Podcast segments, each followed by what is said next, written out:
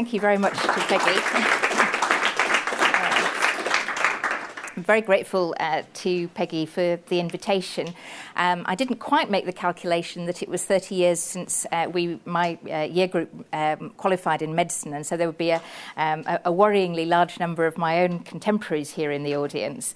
And in fact, there are also so many of our former teachers and mentors here that it feels a little bit like taking finals. So adding to the sort of the terror of this event. But also want to pay tribute to David. Like many people here, I imagine he played a large role in my own career. I worked as a houseman on the NDM and took his guidance about SHO jobs and career paths. He graciously allowed me to move towards infectious diseases. He initially was a little bit cautious. He wanted to make sure that his two former mentees in infectious diseases, Nick White and Jeff Pasvol, had worked out all right before he thought anybody else ought to pursue this slightly dodgy path. But I think then I was allowed to pursue that. And he also pushed me in the direction of Andrew Mamichael for my PhD, for which I'm immensely grateful. And many people may not know that David also made the first HIV diagnosis in Oxford in a patient from Zambia in the early 1980s, at a time when the spread of HIV in Africa wasn't widely appreciated. So I'm just going to talk not too much about our own work, but liberally illustrated with pictures from our time in West Africa in particular, and cover these basic issues. Why the vaccine is still needed, but how it also needs to be tested against other strategies for HIV prevention, and what the issues are that have led to such a delay in developing an HIV vaccine. So there are many kinds of disinformation about HIV. I've summarised some of them on this slide. And I'm going to try and avoid talking too much about some of these bizarre conspiracy theories. Although when we were in the Gambia, bringing it right up to date in the year 2000s, the president announced that he himself had the gift of curing HIV infection. And that led to all kinds of problems in our clinics, as you can imagine. This is the most bizarre headline I've ever come across. If people can't quite see it at the back, it says, "Men accused of sleeping with fish as AIDS kills 480,000 Ugandans." Unfortunately, the print from this old newspaper has declined, deteriorated so much you can't quite see the details. But this was from a national newspaper in Uganda several years ago.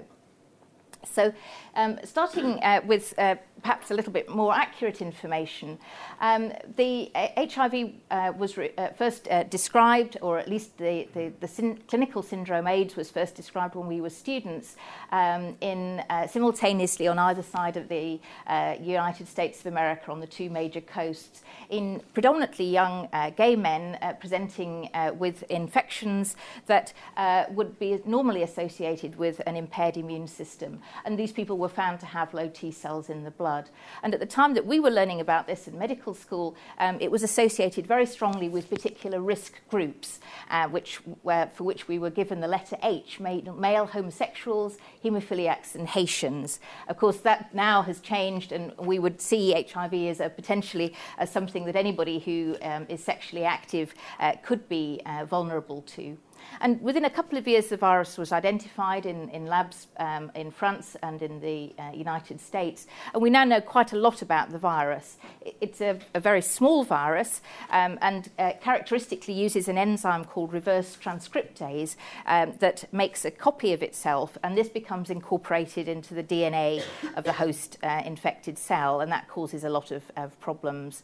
And in the time that it's been in human beings, which is estimated to have been from the 1940s, at least 60 million people have been recorded as infected, and around 34 are still living with HIV and AIDS.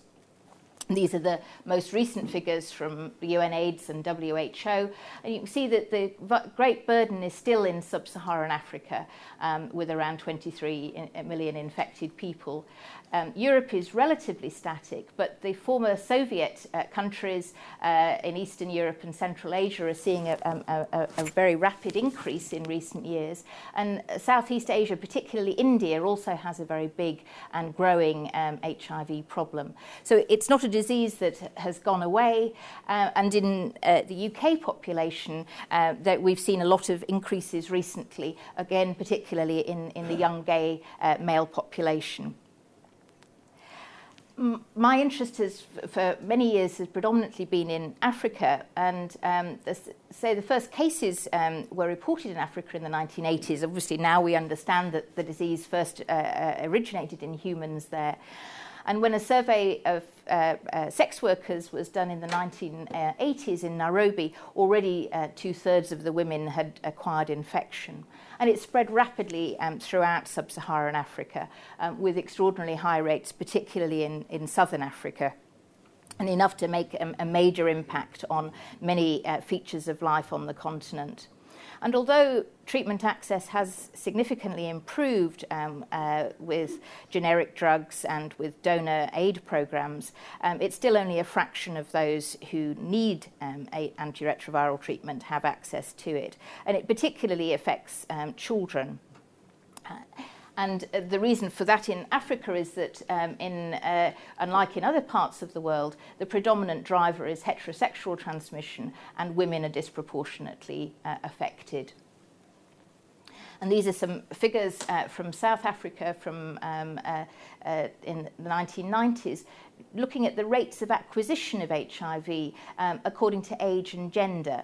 And women are shown here in the red line, and you'll see that young girls from the age of about 10 onwards are particularly vulnerable to acquiring HIV. Maybe something about the interactions between the groups, and it may also be something about the adolescent female genital tract, but it does mean that this group is particularly vulnerable.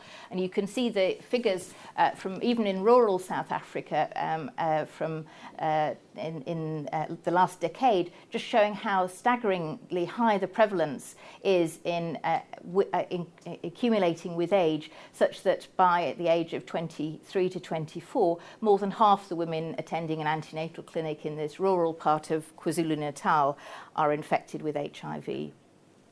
So it's not surprising that it has a major impact on all aspects of life. The bottom panel, which probably isn't very visible from the back, just shows the decline in life expectancy, which had been steadily increasing through the 20th century with all our public health improvements, that tipped in the 1980s as a result, and has started to decline below previous levels as a result of HIV infection. And although there are many other major causes of, and particularly infectious causes of morbidity and mortality in Africa, this HIV, I think, is characteristic because it affects adults rather than the very young. So it tends to take out those economically productive people whom the extended family depends upon. And of course, that would also include healthcare workers. I had an African physician working as a postdoc in my group from Nairobi, and he estimated that a third of his year at medical school had already died of HIV infection when he joined our group.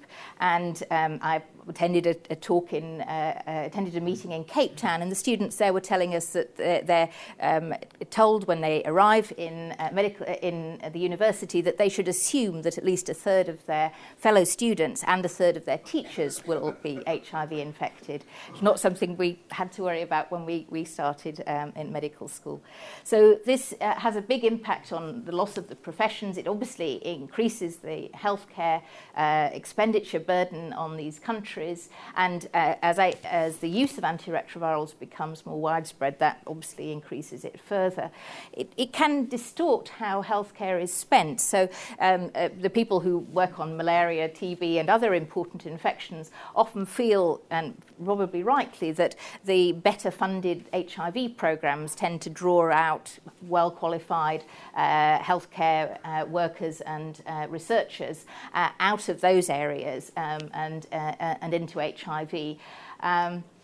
It's also had a big impact on social structure. The massive, the millions of orphans in Africa tend to be cared for by the elderly, who are also bereaved of their what they might have perceived as their source of income in their old age. And of course, stigma remains a major concern. There has been some encouraging news about HIV prevalence from the UNAIDS figures, but this actually only represents a fall in the rate of increase. It doesn't mean that there's actually a fall in the numbers of new infections. But this has been particularly striking in certain countries. And probably the greatest success has been in preventing mother-to-child transmission, which in the developed world is now, we'd now anticipate that we could prevent virtually all cases of vertical transmission between mother and child. Still, a significant proportion of children are born with HIV in Africa, largely because these measures don't reach all pregnant women. But still, 2.5 million people acquired HIV in 2011, and as I mentioned earlier, access to treatment isn't as widespread as we would like, and many people are still dying because of lack of treatment availability. If you go to HIV meetings at the moment, the talk is all of cure, and you've probably seen news stories about people who've, babies and adults who may have been cured of HIV infection. I used to think that was an impossible ambition for sort of theoretical reasons. To cure HIV, you'd have to get rid of all of the particles of HIV from the blood, and you might have millions of those in each milliliter of blood, and all the cells that express the CD4 receptor for HIV that have virus that is latent and not productive. This has been achieved once in a man who's referred to as the Berlin patient. He had a lymphoma as a complication of his HIV, which was otherwise quite well controlled on antiretrovirals, and he had a bone marrow transplant against the background of a complete conditioning, which would eliminate his own immune system. And they used a bone marrow that lacked one of the receptors that HIV uses to get into cells, the CCR5 receptor, and that allowed him to reconstitute his immune system with what was effectively HIV-resistant bone marrow. And many years later, he is still HIV negative and off treatment. Clearly not a feasible strategy to scale up in Africa, but it's led people to think that it might be possible. And you perhaps have heard the story that was reported earlier this year about the baby who was treated very aggressively in early life and turns out to be HIV negative a couple of years after stopping therapy. And so this idea that there might be transient or curable infection has become important. I actually think this is more encouraging for vaccine research than it is for cure. But the current attempts to achieve a cure are focusing on how you can get HIV out of what is a latent reservoir of cells in that are inaccessible because the virus isn't replicating. You can't expect it to be susceptible to the antiretroviral drugs.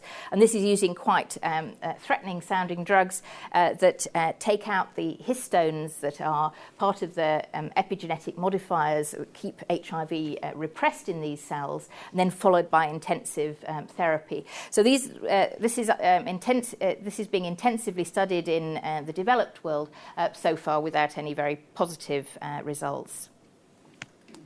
So going back to some of the original questions about the virus, this ought not to be such a successful virus. It's very small. It's not particularly transmissible, and you have to work quite hard to acquire it, and it doesn't survive for very long outside the body. And it's still not entirely clear how it causes such damage compared to other viruses that infect the same T cell targets.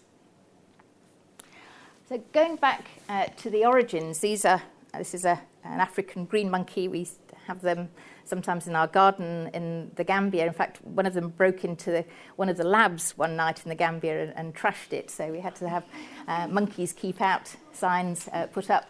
Many animals have their own retroviruses that are not pathogenic in that species, cows, cats, and so on. The monkey ones are the most closely related to ours, and the African green has an SIV, simian immunodeficiency virus, and doesn't develop disease. HIV-2, which I could talk about for hours, but I'm not going to refer to a lot in this talk, has entered humans on at least 8 occasions from the sooty rangaby, which is prevalent in West Africa. And we think we've acquired HIV-1, the main pandemic strain of HIV, from chimps in Central Africa, although there's also a gorilla strain that's come into some humans in Cameroon. And the monkeys that have this infection naturally don't develop disease, but if you pass the infection on to monkeys from a different genetic background, they can become sick, and that's the basis of a lot of the animal models we use for vaccine and drug testing. We think the virus came into humans in the 30s and 40s and then started to diversify into many, many different families of virus. And the furthest we can go back and document HIV is from a blood sample taken in 1959 in what is now the Democratic Republic of the Congo. So the key aspect of HIV is that it infects CD4 cells, turning them from nice, healthy lymphocytes into seriously damaged T cells. And the reason that is so devastating is that it becomes integrated into the cell, and you can't remove the virus without removing the infected cell. And because it moves easily between cells, it isn't particularly accessible to antibodies in the circulation. So you can only really get rid of it by destroying the infected cells, and those cells are very crucial to how the immune system functions. And it's now clear that we lose, in particular, a lot of the cells that are part of our lymphoid system, but where there are massive numbers of CD4 T cells in our gut tissue, accounting for, say, the great proportion of our immune system. And that damage happens very early in HIV infection. And one of the things that it does is damage how the gut mucosa keeps out various products from the circulation. So this damage allows the passage of bacteria and bacterial products into the on a sort of steady stream into the bloodstream, and this sets up a cycle of chronic immune activation, which is probably the main reason for HIV disease progression. I'll try not to bore you too much with immunology, if you, assuming that you knew as much immunology as I did when I started my PhD, which was not a great deal. But just to say that it's not as if the immune system isn't trying to eliminate HIV. Maybe 1 in 5 of the immune cells in an infected person are trying to attack HIV with antibodies and T cells. But the key feature of the immune response, the key orchestrator of the immune response, the CD4 helper cell response to the virus, is lost very, very early because that's most easily infected by the virus. So the antibody response is one of the least effective parts of the immune response to HIV. And as we assume, most of our vaccines work by stimulating neutralizing antibodies. That's clearly one of the difficult issues to overcome.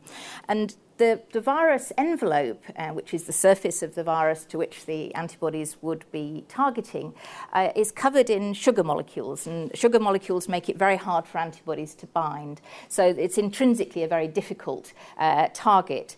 And there are most of the envelope can change quite easily without affecting the structure of the virus or its function. There are a few bits that are non-negotiable for the virus. One is where it docks onto the CD4 molecule, and those areas are overhung in deep pockets, overhung with sugar molecules, or only revealed when the virus has made its first contact with CD4. So it's really a very difficult antibody target.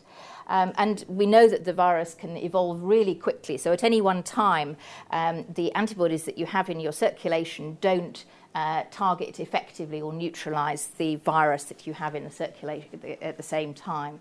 So it's really something that, whereas for many infections, an antibody response would be a hallmark that you'd been infected and dealt with the virus, this is a marker of persistent infection in the case of HIV. And as a consequence, it probably wasn't a huge surprise when the first efficacy trial for an HIV candidate vaccine failed. The vaccine was made by a company called VaxGen in the States and tested in a large study of high-risk volunteers, over 5,000 people, predominantly in North America and in Thailand. And despite counselling, the rates of infection in both men and women was significant. So there were a lot of infections in both placebo and vaccine arms, but there was absolutely no efficacy. We now would understand that the protein, the envelope protein that was injected was a monomer. The envelope of HIV is actually now known to be a very complex trimer. So what was injected didn't bear much resemblance to the native HIV envelope, and it didn't elicit neutralising antibodies that would combat the strains that cause infection. So for a while, antibodies were off the agenda, and people then moved to looking at T cells, which is what our group has focused on for some time. And the advantage of these CD8, these cytotoxic T cells, is that they kill virus-infected cells by recognising small fragments of the viral proteins that have been expressed on the cell surface in HLA molecules. And that means they can target internal proteins that maybe can't vary as much, because all the proteins of the organism can be processed and presented in that way. And that triggers production of cytokines that suppress virus replication and also killing of the infected cell.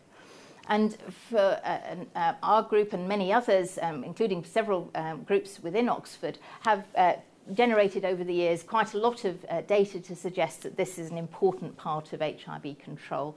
And I won't go in to these studies in any great detail, but just to say that in particular in animal studies, if you take out these CD8 T cells, the virus rises very quickly, and as they come back, the virus falls again to previous levels. And so we know, and for these and many other data, we think that this is the main way in which the immune system controls HIV while people are well.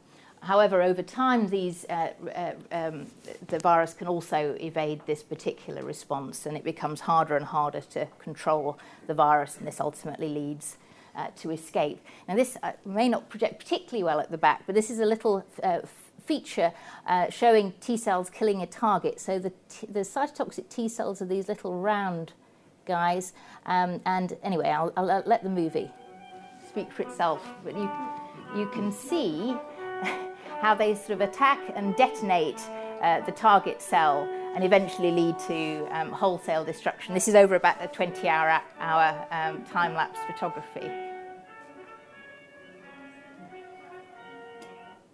And I should acknowledge Xiaoning Zhu, who made that film originally.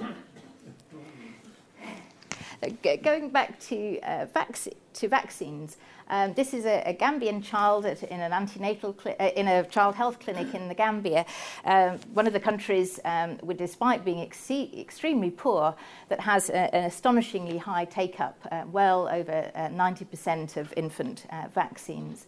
And this is all part of the expanded programme of immunisation launched by the WHO in the 1980s that has had a massive impact and saving millions of lives each year from infectious diseases. When you think about how vaccines work, most of the successful vaccines that are currently used within the EPI are based on the idea that once you have experienced an encounter with a pathogen and survived, then you have long-term protection against that pathogen. And this was first articulated by a Greek historian whose name I won't attempt to pronounce, who was describing some over 2,000 years ago the Plague of Athens. And we don't actually know what the Plague of Athens was, except that it was very contagious and had a very high mortality rate. And during the period of the progress of the plague, it was difficult for people to work out how to look after the sick without being infected themselves. And gradually, as time wore on, they realised that the people who had the infection and recovered would make very good carers because they never got that infection again. And in fact, they went on to say that they were probably safe from any disease whatsoever. And unfortunately, vaccination doesn't quite work like that, although there are non-specific benefits from vaccines that do have some protection against mortality in a more general way. The person who speculated that HIV vaccines would and gave a time frame for them to be available has had a lot of bad press. A lady called Margaret Heckler, the US Health Secretary in the 1980s, she attended a press conference to announce that the virus had been identified, that the blood test would now be available so you could protect the blood supply. And when she was asked about the possibility that a vaccine would be available, she said it's probably within 2 years. And she's been roundly abused, and slides like this have been shown in many HIV meetings. But in fact, she anticipated, she was an intelligent woman, and she anticipated the question and asked Bob Gallo beforehand what she should answer. And he gave her the information and has never taken responsibility for it. So thinking about why that hasn't come to pass, in particular, the issues are that the virus is incredibly variable. So in an infected person, it's thought that you make every possible variant of HIV within the first 6 weeks of infection of your own strain of virus. Then, as these strains pass between different people, there are different families of virus throughout the world. So the range of HIV that we now have to provide protection against is very much greater than it would have been 10, 20 or 30 years ago. And we also need to think how the virus is transmitted. Not many infections are transmitted through so many different routes. But of course, our panel of vaccines that we use on a regular basis didn't lead to these kind of anxieties. We simply either attenuated or killed the organism and used small doses to reproduce the infection and generate immunity without giving the disease. And this probably would work in animal models. In fact, it has been tested in a number of strategies, but it'll never be taken on commercially because of the risk of giving a healthy person a vaccine that, for whatever reason, might provide the disease. So, although there's a group of physicians in the States who have signed up for the first available human attenuated HIV vaccine, there aren't many takers in the UK that I'm aware of. And I think the fundamental problem is, and that's perhaps why I was highlighting these issues of cure and the baby that was infected that appears now not to be, is that as the vast majority of people infected with HIV stay infected and without treatment will eventually develop disease, we don't really fulfill that criteria of protective immunity that we see for most other vaccines. The HIV, as I mentioned, can be transmitted by many different routes. For example, oral infection is presumably how most infants become infected, through swallowing either secretions during birth or breast milk. And the gut mucosa is one of the sites of very intense HIV replication after acute infection. And surprisingly, mucosal immunity is very little studied, and very little is known about how to generate immunity in the genital tract. And it appears to be one of the hardest targets for inducing an effective response. And the virus is continually diversifying. It's thought it makes at least one error every time it copies itself.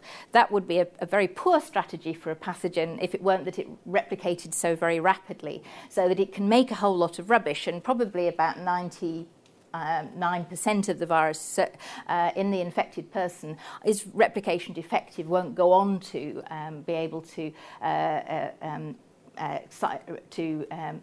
replicate and evolve, but you always that enough virus is made that there is always a potential variant to escape the immune response or to escape drug treatment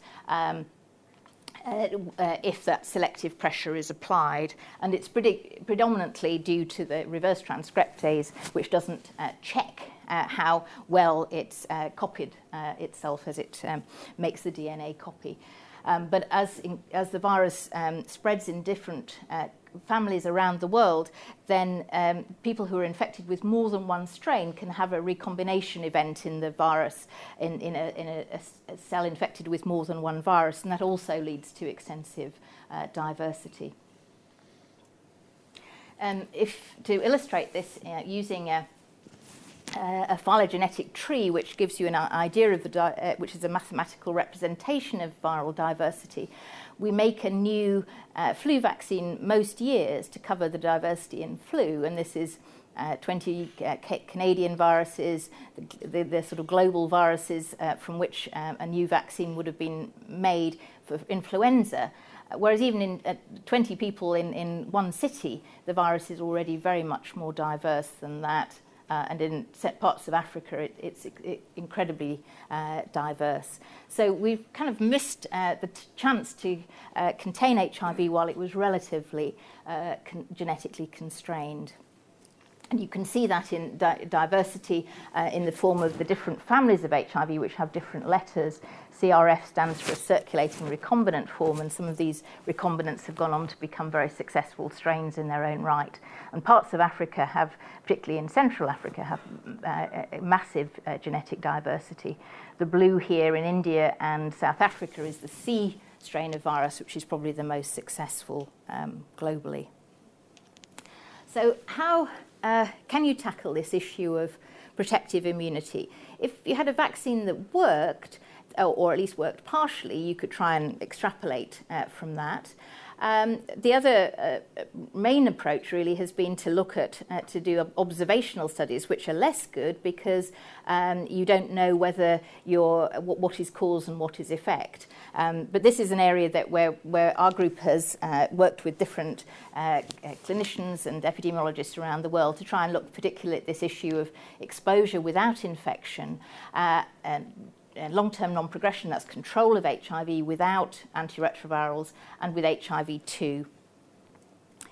And I apologise for showing a picture of my daughter's bottom without her permission, but I did tell her that nobody would be able to tell it was her, so that's okay. One of the first descriptions of immune responses in people exposed to HIV who are not infected came in children from our group and a group in France at the same time. And this was the baby that we studied was from a haemophiliac family in Oxford, which has a very large, as you probably know, a haemophilia centre. This couple were trying to have a baby. The wife got infected during the course of this, and then this was quite some time ago in the 1990s. So you couldn't diagnose infection in the child until the maternal antibody had waned after 18 months. We didn't have molecular techniques at that stage. And so when at 9 months of age, we grew a T cell line that potently reacted against HIV and killed HIV-infected cells from this child. We assumed that it was probably going to turn out to be infected. But a few months later, it lost maternal antibody. And when we went back and looked by molecular means, there was no evidence of HIV in the blood. So this was evidence that you could generate an immune response to the virus but without being infected. And but it's still not entirely clear whether this is just a memory of being exposed or actually protective immunity. So to try and address that, we went to work in West Africa, in the Gambia, to where there's been an MRC laboratory since the 1940s, and a number of studies on malaria, TB, pneumonia have been carried out over many years there. We were particularly interested in looking at exposed but uninfected sex workers who are here in a clinic, in the HIV clinic in the Gambia. And in those particular women with a high rate of exposure to HIV, we could find the same thing, T cells that reacted against HIV and killed infected cells. And these, again, were persistently uninfected women. But nothing like the extent of exposure that had been described in a slum in Kenya by Frank Plummer and his group, who this is a Canadian group that had gone out in the 1980s to study a really rather unpleasant genital ulcer disease that you'll be glad to hear I don't have a picture of. And in this particular cohort, the prevalence increased very rapidly to around 90% in the 1990s. And the women could charge more for sex without a condom. And this was obviously an economic pressure for unprotected sex.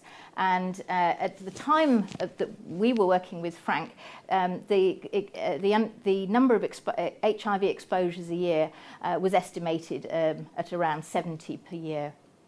And within that group, there was a subgroup of women who the epidemiologists described as HIV resistant because they had stayed uninfected for at least 3 years. And as time went on, these women became less likely to become infected. So it was a real flattening off of the curve.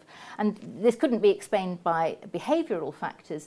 And in fact, their cells in the laboratory were very easy to infect with HIV. So it wasn't a blockage to infection.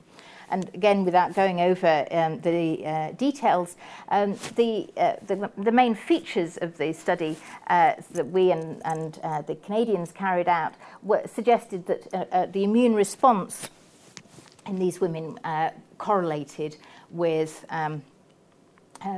correlated with resistance, and in particular, the immune response wasn't present when they started in sex work, suggesting that it was acquired immunity. And indeed, when they took a break and went back to their families, who they'd usually told they were working as secretaries in Nairobi, and so took a break from sex work, they often became vulnerable again to acute infection, which led us to the slightly awkward public health conclusions that if you were going to use prostitution as a way of avoiding HIV infection, first of all, it wasn't a very good way, and secondly, you couldn't afford to stop. So those... I think I'll skip that. So if we're looking at infection, at vaccines and how they might work. This is a recent review from Andrew McMichael and Bart Haynes, who've led the CHAVI consortium, a big NIH-funded consortium for HIV vaccine work. What everybody has been aiming at is absolutely no infection, sterilising immunity, protection by neutralising antibody. Probably even our best vaccines don't necessarily confer sterilising immunity. In the Gambia, for example, a hepatitis B vaccine has been studied over many decades, and although it protects fantastically well against carriage, which causes disease of hepatitis B surface antigen, it clearly doesn't protect completely against infection. We see about 20% of people who receive the vaccine go on to develop antibodies to the hepatitis B core, which is not in the vaccine. So they've clearly been infected, but the important thing is that they don't develop disease. So these two scenarios might actually be acceptable, either that there's transient infection and clearance by an immune response shown in the different colours, or that there is persistent infection but that it's controlled long term. And I think the community is probably coming round to those as possibly acceptable outcomes. Oxford was one of the first places to test a vaccine using very similar approaches to those that Adrian Hill and his group had been using for malaria and are still using in against very many different pathogens for which it's been difficult to generate a vaccine. And the first person to be enrolled in the clinical trial shown here, it was Dr. Evan Harris. Some of you may remember as a medical student, and indeed he'd been a junior doctor on the John Waring ward where this study was carried out. And he In fact, there were so many photographers in the room that he had to have 12 different vaccinations, one with the vaccine and 12 with saline, or 11 with saline, just to satisfy all the photographers. But it did allow him to get re-elected. Although this vaccine was immunogenic, it wasn't particularly potent at stimulating immune responses and didn't get developed further, although new iterations of that vaccine are now entering clinical trials. But the T cell vaccine concept also hit a major roadblock in that the study of the clinical trial in phase 2B, that's in high risk volunteers, so not a full efficacy study, but should be able to give some indication of efficacy, of using what was at that stage thought to be the best vaccine construct in the States, didn't yield any protection. In fact, it was halted prematurely, and the subsequent analysis suggested it might even have increased the risk of infection in certain groups. And this led to a sort of halt of the idea of generating T-cell vaccines and a sort of general gloom over the HIV vaccine field as a whole. However, the mood was lifted a few years later by reports from a vaccine that was tested in Thailand. This was a very large trial in 16,000 people with a relatively low risk of HIV infection.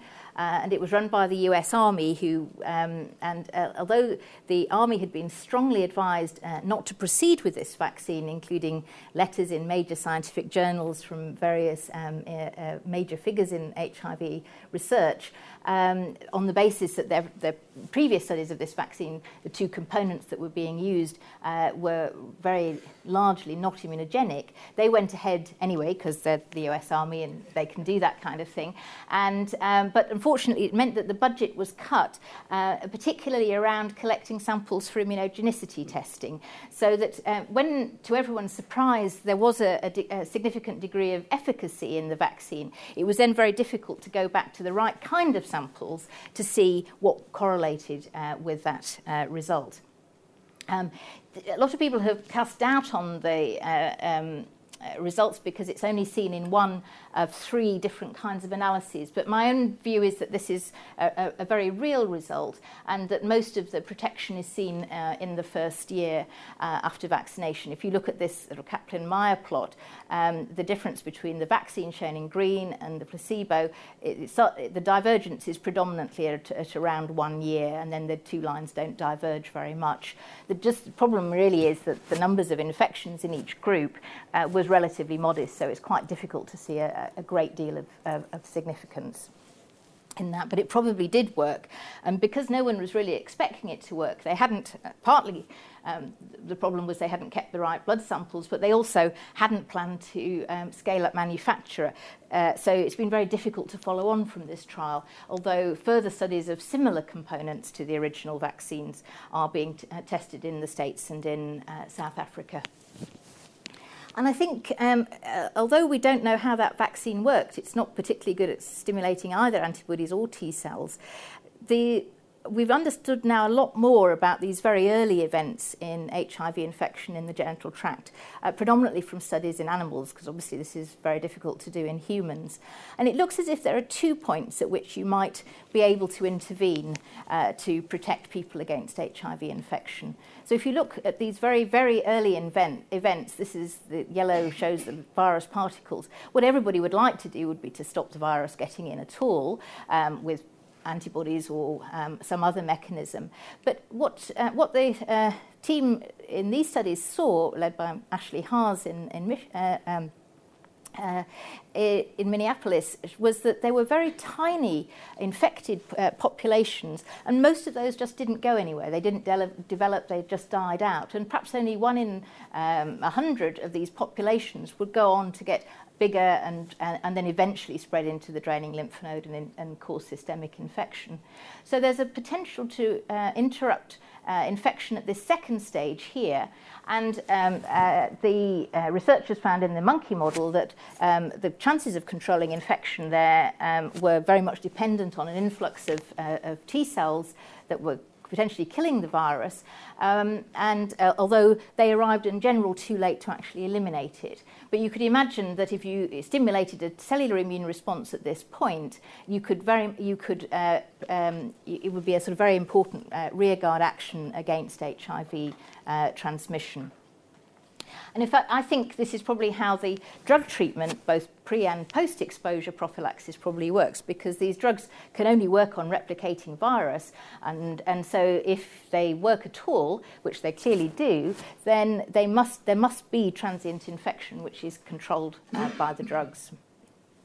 So all is not completely lost. There are some better approaches in animal models to generating immunity. Several have been published from the States. Tom Hankey in Oxford is continuing with Adrian Hill to work on vaccine constructs here in Oxford. And most of these are tested in animal models, predominantly the rhesus macaque. And people have now become much more sophisticated about these models. The tests used to be with a very small number of animals, and to make sure that all your monkeys the control monkeys got infected, the virus was injected, which doesn't really reproduce what happens naturally. Now the challenge is with repeated low-dose mucosal challenge, and the T cell model seems to be holding up in various situations. And the most effective vaccine to date uses a version of the CMV cytomegalovirus, which infects monkeys, and at least 50% of animals clear the virus after challenge and remain long-term uninfected. And that is being looked at in clinical trials, although there are clearly anxieties about using CMV, which can be quite an immunosuppressive virus in people who are also at risk of HIV infection. There's also the antibody movement has remained very strong, and the particular interest is in this phenomenon of broadly neutralising antibodies, which about 1 in 5 people with HIV have. But they may take 3 or 4 years to develop these, very different again from most other infections, usually in the presence of high viral load. So they're not particularly good at controlling the virus, but using these patients who have these broadly neutralising antibodies, lots of monoclonal antibodies have now been developed, and their sites of action have been mapped, and people are trying to generate constructs that will stimulate these kind of antibody responses. But it has proved that these are very unusual antibodies. They've often taken a long time to mature, which is probably why it takes several years before they appear. And possibly because of that, they're often cross-reactive with self-antigens, particularly, for example, cardiolipin. So that may cause autoimmune disease. And so that's going to be a particular challenge, to recreate broadly neutralising antibodies without causing unwanted disease. And, of course, all of these things take a long time. So just to go from these basic concepts to clinical trials is usually a 10 or 15-year process. So things that look promising now are still many years away from reaching licensure. And what's happened elsewhere in the field is that other methods of protection against HIV have become proven to be effective. Condom use has always been good at preventing HIV, but still is not used as much as it could be in prevention. But other methods have been shown in the last few years to work. Male circumcision, which is now performed medically in adults across Africa, is very good at protecting men from infection. It doesn't have any impact on their infectivity to women, but it does protect men who are circumcised, probably because the foreskin contains cells that are particularly vulnerable to HIV. Microbicides, that's applied to the female genital tract, particularly if they contain antiretroviral drugs, have been shown to be protect about 1/3 of women who use them, as long as they use them very reliably. And with all these things, it's the adherence that's an issue, whereas obviously a vaccine could be used on, we'd hope, could be used on one or two occasions and not have to be used every time sex is contemplated. Treating other STDs was initially advocated as a way of preventing HIV infection and shown to be effective in one study but not borne out in other studies. But probably the two most prominent methods which have been described in the last 2 years is to treat people who are HIV positive regardless of their CD4 count in couples where one has HIV and the other hasn't. That has an efficacy of well over 90%. And so that's because once the viral load is reduced to below detection in the blood, it's usually below detection in the genital secretions as well. And also there's been a big vogue for giving people antiretroviral drugs who might be at risk of HIV. And clearly that raises issues to me that if somebody can take a drug every day, why can't they use a condom? But it's still been widely tested and shown to be effective in a lot of different settings. So if you look at all of these different methods of prevention, so the treatment for prevention is by far the biggest effect, which would mean treating everybody regardless of their CD4 count.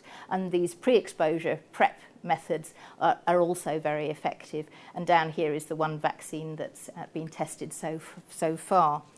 So this makes it, just to say that antiretroviral treatment for prevention, been shown in the African setting as well as in developed world populations. And again, how well it works clearly relates very strongly to adherence. But this also requires much better infrastructure than is in many parts of the developing world. And this is, just to show you this small hut, is the HIV clinic in Cayo in Guinea-Bissau, where we've done a lot of our HIV-2 studies. And you can see that kind of infrastructure isn't quite up to diagnosing and providing treatment for large numbers of HIV-infected people. So is there a future?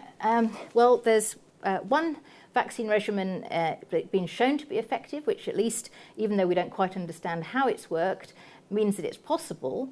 And there are data from the monkey models, even though they're yet to be tested in humans, that are encouraging.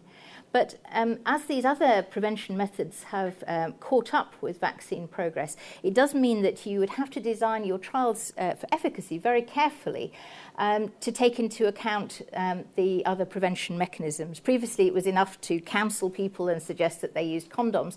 You might now need to offer circumcision, microbicides, and antiretroviral prophylaxis, which would mean you'd need vast numbers to show whether a vaccine was efficacious.